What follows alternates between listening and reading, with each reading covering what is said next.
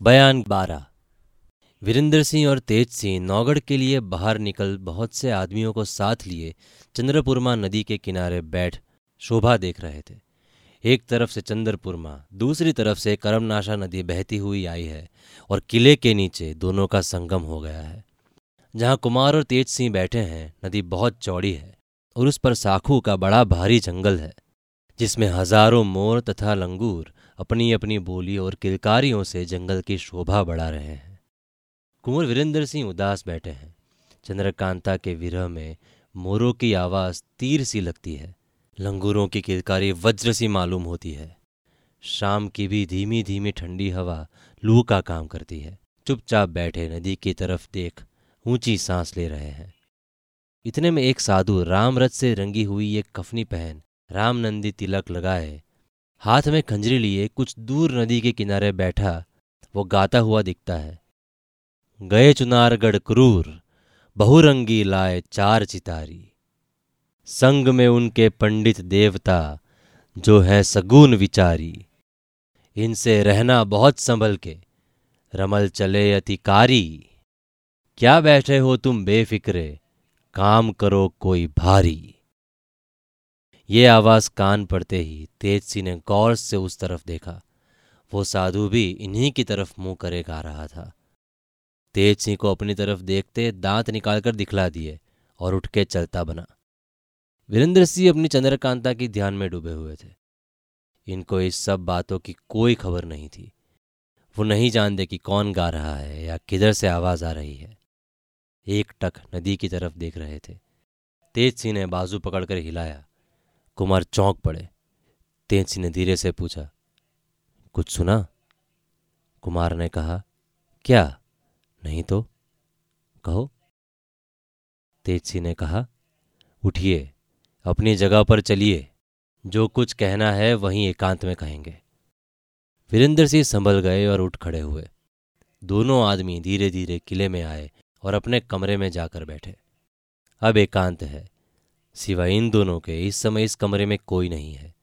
वीरेंद्र सिंह ने तेज सिंह से पूछा, कहो, क्या कहने को थे? तेज सिंह ने कहा, सुनिए, ये तो आपको मालूम ही हो चुका है कि क्रूर सिंह महाराज शिवदत्त से मदद लेने चुनारगढ़ गया है। अब उसके वहाँ जाने का क्या नतीजा निकला, वो भी सुनिए। वहाँ से शिवदत्त ने चार अय्यार और एक ज्योतिष को उनके साथ कर दिया है। वो ज्योतिष बहुत अच्छा रमल फेंकता है। नजीम पहले से अपने साथ है। अब इन लोगों की मंडली भारी हो गई। ये लोग कम फसाद नहीं करेंगे। इसीलिए मैं अर्ज़ करता हूँ कि आप संभल कर रहिए। मैं अब काम की फ़िक्र में जाता हूँ। मुझे यकीन है कि उन अयारों में से कोई न कोई ज़रूर इस तरफ़ भी आएगा और आपको फंसाने की कोशिश करेगा। आप होशियार रहिएगा और किसी के साथ नहीं जाइएगा। न किसी का दिया कुछ खाइएगा। बल्कि इतर फूल वगैरह भी कुछ कोई दे तो ना सूंघिएगा। और इस बात का भी ख्याल रखिएगा कि मेरी सूरत बनाने के भी वो लोग आए तो ताज्जुब नहीं। इस तरह आप मुझको पहचान लीजिएगा। देखिए, मेरी आँखों के अंदर, नीचे की तरफ़ ये एक तिल है, जिसको कोई नहीं जानता। आज से लेकर दिन में चाहे जितनी बार भी मैं आपके पास आया करूँगा, इस तिल को छिपे तौर से दिखलाकर अपना पहचान आपको दिया करूँगा। अगर ये काम मैं न करूँ तो समझ लीजिएगा कि धोखा है। और भी बहुत सी बातें तेज सिंह ने समझाई, जिसको खूब गौर के साथ कुमार ने सुना और तब पूछा, तुमको कैसे मालूम हुआ कि चुनारगढ़ से इतनी मदद इसको मिली है? तेज सिंह ने कहा, किसी तरह मुझको मालूम हो गया। उसका हाल भी कभी आप पर ज़ाहिर हो जाएगा। अब मैं रुखसत होता हूँ। राजा साहब या मेरे पिता मुझे पूछें तो जो मुनासिब हो, वो कह दीजिएगा। पहर रात रहे, तेज सिंह अयारी के सामान से लैस होकर वहाँ से रवाना हुए। चपला बालादवी के लिए मर्दाने वेश में शहर से बाहर निकली। आधी रात बीत गई थी। साफ़ छिड़की हुई चांदनी देख एकाएक जी में आया कि नौगढ़ चलूँ और तेज सिंह से मुलाकात करूँ। इसी ख्याल से कदम बढ़ाए और नौगढ़ की तरफ़ चली। उधर तेज सिंह अपनी असली सूरत में यारी के सामान से सजे हुए विजयगढ़ की तरफ़ चले आ रहे थे। इत्तेफाक से दोनों की रास्तों में ही मुलाकात हो गई। चपला ने पहचान लिया और नज़दीक जाकर अपनी असली बोली में पूछा, कहिए, आप कहाँ जा रहे हैं? तेजसी ने बोली से चपला को पहचान लिया और कहा, वाह वाह, क्या मौके पर मिल गई। नहीं तो मुझे बड़ी मेहनत तुमसे मिलने के लिए करनी पड़ती, क्योंकि बहुत सी ज़रूरी बातें कहनी थी। आओ, इस जगह बैठे। एक साथ पत्थर की चट्टान पर दोनों बैठ गए। चपला ने कहा, कहो, वो कौन सी बात है? तेजसी ने कहा, सुनो, ये तो तुम जानती ही हो कि क्रूर चुनारगढ़ गया है। अब वहाँ का हाल सुनो।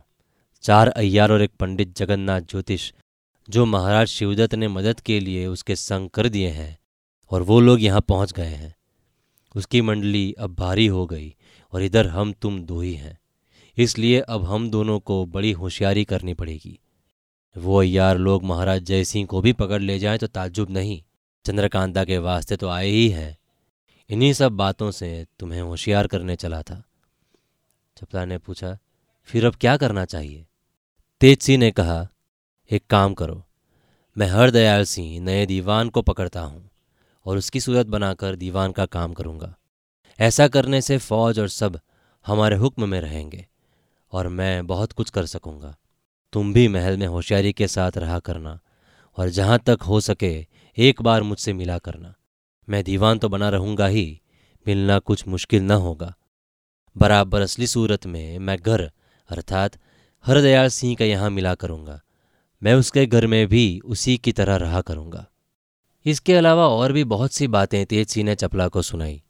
थोड़ी देर तक चहल रही, इसके बाद चपला अपने महल की तरफ़ रुखसत हुई। तेज सिंह ने बाकी रात उसी जगह में काटी। और सुबह होते ही अपनी सूरत एक गंदी की बना कई शीशी इत्तर को कमर और दो एक हाथ में ले विजयगढ़ की गलियों में घूमने लगे। दिन भर इधर उधर फिरते रहे। शाम के वक्त मौका देख हरदयाल सिंह के मकान पर पहुँचे। देखा दीवान साहब लेटे हुए हैं और दो चार दोस्त सामने बैठे गप्पे उड़ा रहे हैं। बाहर भीतर खूब सन्नाटा है। तेज सिंह इत्तर की शीशियाँ लाए पहुँचे और सलाम कर बैठ गए।